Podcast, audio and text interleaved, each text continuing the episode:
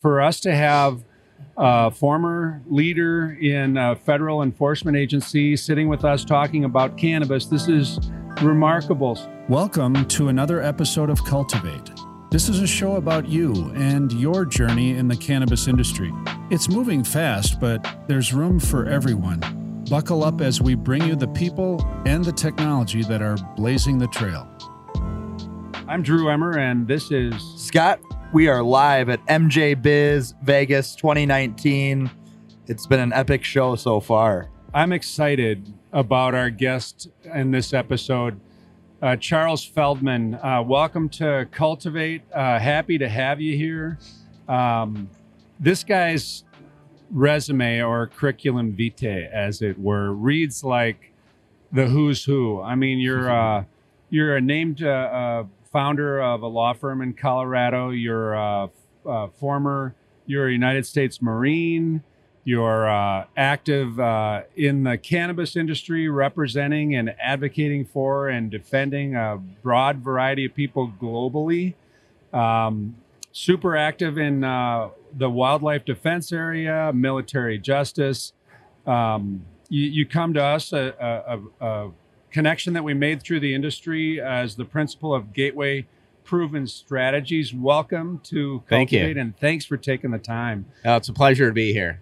It Yeah. really is. Yeah, it's really, you know, I've got a lot of questions. Scott's got a lot of questions. I mean, one of the most fascinating things, um, we'll get a, a, a zoom at some point on the lapel pin that Charles has on um, the DEA badge. And for us to have a former leader in a federal enforcement agency sitting with us talking about cannabis, this is remarkable. So, can you It's talk really about cool. how you uh, crossed the chasm and became an advocate for cannabis after being so uh, active in leadership on the side of the DEA? Yeah, I'd love to. Um, you know, I, I started my career as, as you mentioned as a United States Marine. I went through law school through the Marine Corps.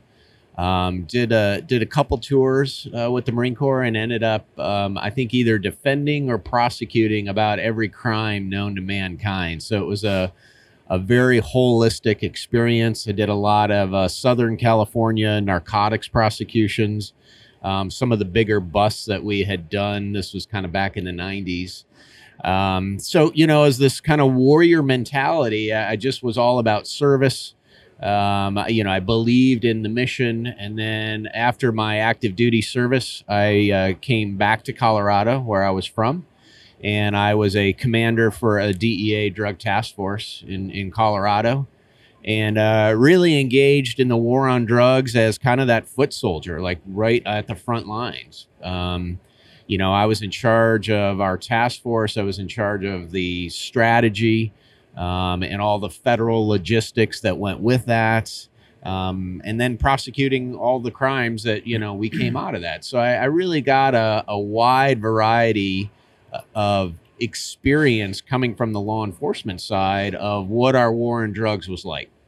Um, and I also kind of what I talk about now is I got a really good taste of the propaganda machine that I learned about from our federal government. Um, and that was new to me. Um, I think I, I really lost some of the uh, faith uh, as that frontline soldier uh, the more that we were engaged in in the war on drugs, you began to see that there were legitimately some people who should be prosecuted using our criminal justice system. You know, they were abusing children. They were, uh, you know, some pretty horrific, extreme cases that I think all of us would get behind. But honestly, the vast majority of the bullshit that we did was really focused on um, on sort of our cultural background that we had demonized uh, certain social decisions um, and it had become a, a corporate big business for government for job security um, So let's let's go off on a Yeah. We're going to go off on tangents. This is going to be a fast moving uh, interview. It's just I got so many questions to ask you. If you if if you just focus on the political conversation in our country and how it's changed over the course of time that you've been involved in it, what is the political conversation today, and what's the where's the hopeful outcomes where we're sitting in the MJ Biz uh, convention in Las Vegas, the largest convention in the cannabis industry. there's a lot of people with a lot of blood, sweat, and tears invested in developing this business. And where's the where's the hope for tomorrow? And where's the where are we going? And what are we doing, or what are we failing to do right now to promote the the cause? That's a great question. Um, you know, I, I look back uh, for so long, I felt like I was the only sort of federal agent who, you know, kind of coming from that background, the military, the law enforcement side, who had crossed over. Um, and, you know, I've been now an active uh, cannabis advisor for over a decade now. Did you? Sorry to interrupt. Did you catch a lot of backlash I did. for that transition? Yeah, I absolutely did. There was this mindset of going over to the dark side, of now you're kind of a traitor to the cause, um, which is interesting. That was 10 years ago.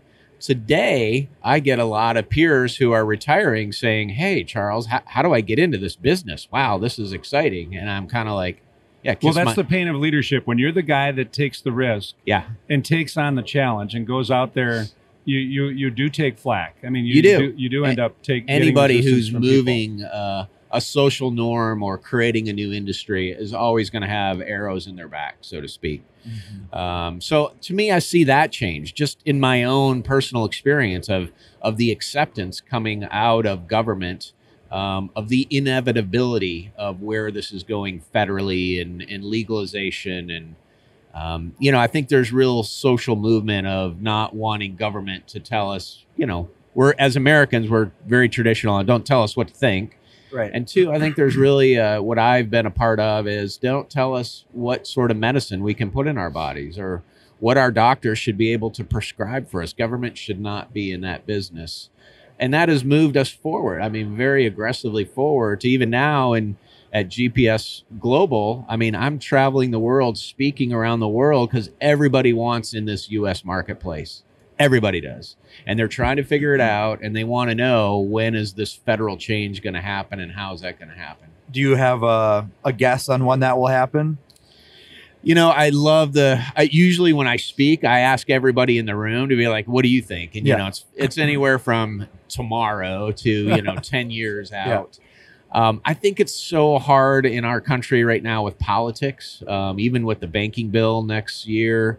Um, I'm still 50 50 on that just because of impeachment and politics and election year. It's so hard, even when government agrees, for them to get anything done. Yeah. So I, I, I really struggle with when that happens. But I do see the the hemp, the farm bill as a way for the federal government to move this forward. You know, to to slowly, methodically, which is what government likes to do. Not all of a sudden. Um, in the Canada model, they, they'll never do it in a year like they did.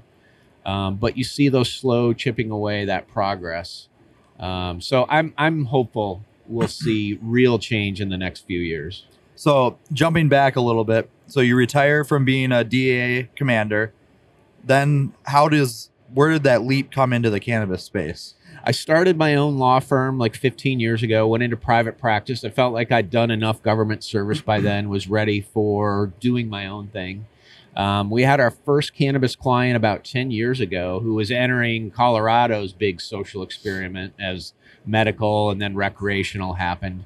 Um, was a high net worth, very sophisticated individual. And they really wanted back then, you know, people were still going to jail. Um, there was still this threat from the DEA and the and federal prosecutions. So high net worth individuals wanted to know and understand that landscape before just jumping in. Yeah. Um, and that that's how I got my start. And really was able to grow and advise everywhere from the mom and pop, you know, startup to now, you know, you know, gazillion dollar multinational tobacco and beverage companies. I mean, again, I'm I'm with you. It's so exciting right now to see the world of of cannabis and marijuana and hemp. It's So before we forget, um, if someone uh, wants to engage you in conversation or to speak or as a potential client, how would they reach you? What's the best way for people to connect with you? gps.global. That's easiest way to grab me.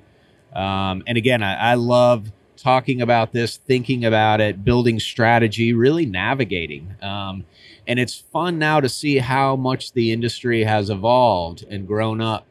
um, and where it's moving towards. You know, moving from a movement to a true industry Yeah. Um, and to be a part of that, you know, as as a business professional and a counselor and building strategy, it's it's a great job right now. I mean, I, I'm thoroughly loving We, it. we've had an experience of working a lot of shows over the years together, and I would say, and correct me if you think this is inaccurate, but we've had uh, a lot of people uh, early on in the process. There was a real stoner mentality in the cannabis industry, and if you walk through this show today, or if you even go to the local dispensaries and experience the way that products are being merchandised and the way things are being presented Well, the the uh, was it apothecary that we went to, and all the bud tenders were wearing sport coats and dressed up and had ties on.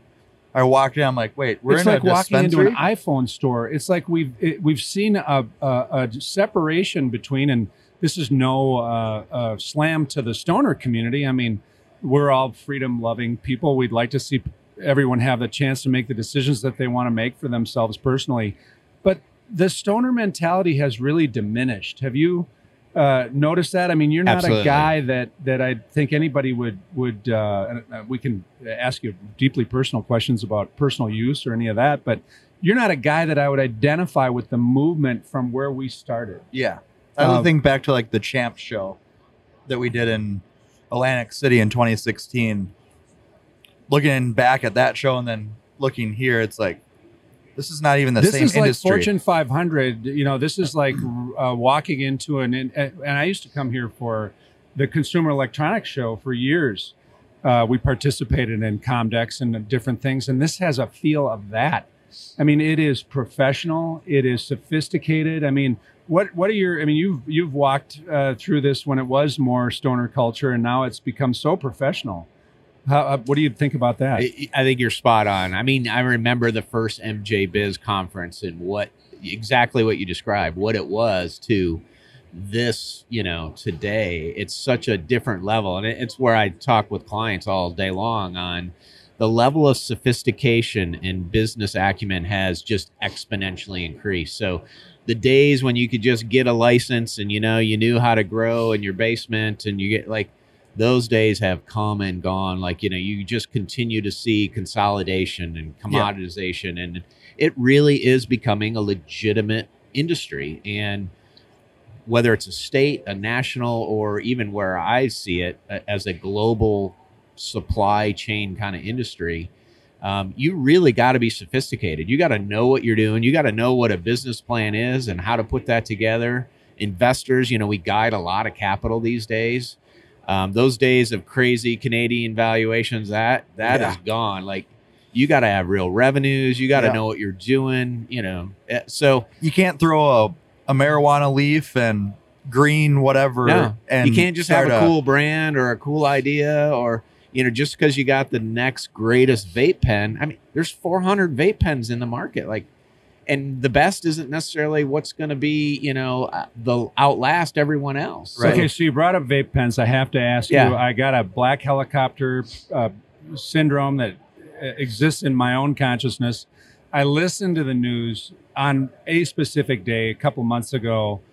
Everybody, same talking points, attacking the vaping industry, the whole vitamin E acetate, blah blah blah. A, a sliver of a really uh, important industry gets gets identified as being uh, in in trouble because they're doing something uh, incorrectly and it's dangerous. But then the entire the conflation is the entire vaping industry gets lumped in, and it felt like such a hit job. I mean, am I am I fantasizing? no Am i think you're right on Okay. absolutely So, from your perspective, can you talk about the powers that be in terms of the the tobacco industry, the pharmaceutical industry, the the people that don't want to necessarily uh, see the uh, succeed these companies thrive that are in this room? You know, I kind of have a different perspective on that. I think those big industries do want it to succeed because they're going to participate in it. There, I think, are some real strategies, and I know just because I'm I'm involved in several of those, um, for them to figure out their place in that. You know, the the CBD infused beverage market is a great one to start. You know, where that starts, and then that moves into you know an actual THC kind of beverage and mixing alcohol and and high. Well, and the Constellation Brands uh, Yeah. CEO just took over as the head of one of the major LPs in Canada. Right. Canopy. Yeah. Yeah. Yeah. So I I do see um, that sort of big box, whether it's pharma, tobacco, you know, whatever that's going to be. Um, I do see their involvement in it. Um, I don't think it's completely decided yet how that develops. You know, how that evolves. Um, but I do agree with you on the on the vape. It's a great example of, especially where I focus on this still this unregulated illegal you know the that marketplace is alive and well and how that really affects the legitimate um, you know people who've invested so much time and energy into bringing this out of the shadows into a true business environment that that illegal marketplace still has a cause and effect you know that those bad vape pens, which I really think is a lot what that was, is is unregulated black market. That's that's stuff. that was my interpretation of the whole deal. The people that got sick or hurt from these vape pens were getting them off the black market. They weren't coming from the legal market. Right. They I were know not I- legitimate players. it takes me right back to DEA days. Most of the time, people weren't hurt from cocaine; they were hurt from what it was cut with. So all the other you know shit that uh, people would put into that is the same thing we saw in these vape pens. You know, cutting it with stuff that just should never have been in there, and that legitimate business doesn't put in their product. Right. So I look at the enforcement side of things as everybody's just following orders. You know, back in the day of the the days of the war on drugs, it was just really basic for somebody that's on duty, that's on the job. They they need to obey the orders that they've been giving. It's it, it's the it's the vision of what you're supposed to be doing. Everybody's just doing their job, right? So now I look at the news uh, lately. There were a number of seizures of hemp because the drug enforcement people were unable to differentiate between hemp and cannabis, and there was a lot of there, there was a, just a lot of uh, risk and a lot of loss that people incurred because feds or state enforcement agents had taken over shipments of of hemp. Is that is there a way to resolve that? Is there a, a, a do you anticipate that there's going to be uh, better tactics for people to use in terms of enforcement?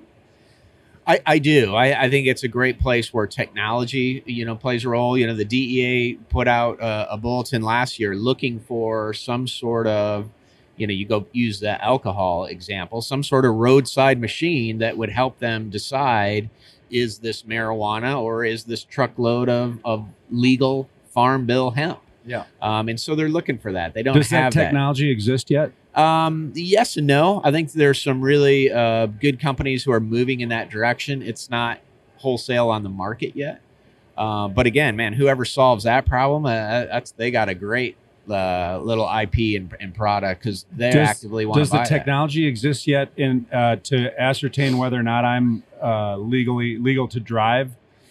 Well, th- that'll be a whole nother topic. You know, sort of, you know, the alcohol industry went from, hey, are you competent to drive your car because you had a beer to a number. Hey, it doesn't matter whether you're a good drunk driver or not. If you're over this blood alcohol content, that's a crime. Yeah. So, marijuana, the you know THC, we haven't had that science yet. We haven't had the decades to figure that out. So we're still a lot in that. There's no direct comparison to the 0.10 or 0.08 because it, it has Yeah. a different effect on the body. So again, we'll, we'll get there. I mean, and and law enforcement, you know, back to your question, we continually try to have the mindset we didn't make policy. We were there to enforce it, um, and that got tougher and tougher to do. And really, for me personally, I saw that that just really wasn't the case. Law enforcement has an enormous amount of discretion. You know, and you get pulled over, that that patrol officer, that state patrol, they have an enormous amount of discretion on whether you're going to get a warning or whether they're going to, you know, tag you with every violation they can come up with legitimately. So I again saw that even more so in the war on drugs, where um, you know a lot of what I believed or had been taught just was not true. It wasn't accurate, um, and just incarcerating people um, who had made different social choices than maybe I had done as a young Marine. Um, that wasn't a good use of our criminal justice system, and that's really what pushed me that other way. So I'm curious. You're a Colorado resident. That's where your, Yes, your business is based. Um, everybody that I talk to, there's there's two ta- sets of talking points. There's the t- set of talking points where the impact of cannabis uh, normalization in Colorado has been a boon to the school system, to just the, the the amount of money that's come into the state and the overall welfare of the people in the state. Great uh, uh, contribution. The opposite of that is also a set of talking points that I hear regularly about. You know, uh, there's all sorts of deleterious effects that have come forward because of the the the way things changed in Colorado. As a Colorado resident and as a guy that's got his face right up to the Yeah. windshield of this industry, can you give me your opinion about, or give us your opinion about what is the social impact, the commercial impact, the societal impact of the normalization of cannabis and as Colorado as a model? Yeah, that's, and yeah. and if there's any negative effects that you've seen. Yeah, there there are there are both. So I mean, I, again, I early on I spoke a lot as country or as state by state was moving into that either medical or recreational, and I would meet with law enforcement, and we would talk about, hey, the world didn't end in Colorado because we legalized marijuana. You know, it really was okay, and there were mistakes made. Colorado made a ton of mistakes because there was no one else out there figuring it out. Um, so yeah, there are some social impact to any new drug that you introduce, you know, that you legalize. So I think anybody, I would call them more on the activist side, who are like, oh, there's never a negative side. I'm like, that's just not true. I mean, it's just not. And I think it it we shouldn't hide from that fact or be embarrassed by that fact that yeah, there are social changes for this 70 years of proba- prohibition that we've had.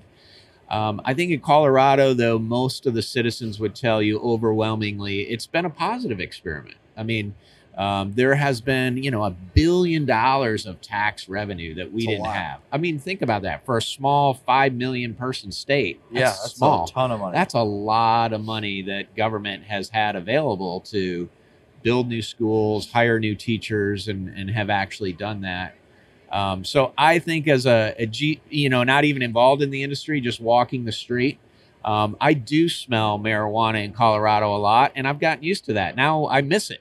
Um, when I get off the plane and come home, I'm like, oh, I'm I'm home because there's that fragrance there yeah. um, you know, that sort of a socialization that that has changed to where it's accepted. I think some for me, the biggest thing is seeing my, you know, my parents, my my 70 year old parents, um, change their perspective, coming from a very conservative, you know, religious law enforcement side to being like, hey, this really is medicine, and it it, it can really help people. Um, How do you respond to people when they talk about the uh, homeless uh, situation? We get a lot of feedback from our experience in California, where there's a really severe, very obvious uh, problem with people sleeping outdoors. yeah. Um, is there uh, uh, an opinion that you can share about where we are in this regard in terms of the impact of cannabis?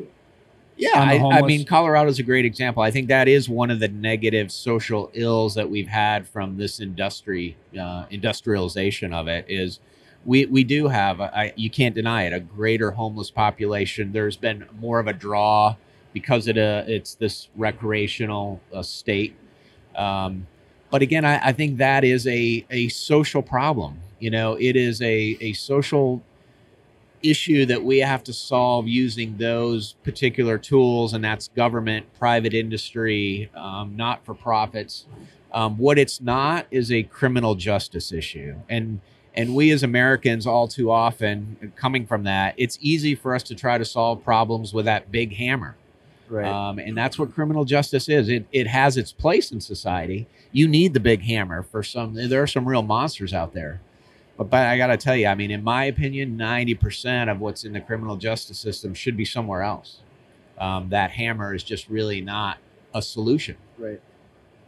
We're thrilled to have you on our podcast. Oh, thanks This so is much. interesting. awesome I could just and I we sit could here go and on for another hour, but I want to invite you back. Uh, we could Love to. work on some curriculum, come up on some things. Boveda is not uh, anybody's uh, star of anybody's show. We're an asterisk on the on the whole industry as far as our desire to be involved in keeping cannabis at a certain quality level. Yeah. So, a big part of what we bring to the table is our passion and our desire to edify others and to support the industry and moving forward and doing the right thing and being persistent and finding a way to stand behind this movement and, and really be a part of pushing it forward. So we're grateful for you coming and joining us on the podcast today. Um, really cool to meet you. I mean, uh, fascinating to be with a guy who's a, you know, a, a named principal and a founder of a, his own law firm, a, a, lengthy service career with the United States Marine Corps. Um, just the the position you have in the cannabis industry, coming from where you came from, it gives us an opportunity to share with people that may have more interest in listening to you and your opinions than they do to a lot of the talking points that we see in the news. So thanks so much. No, for being thank you with for us having today. me. And thank you Real for your service, law enforcement Thank and you. military. Yeah, Yeah, thank Charles you. Feldman.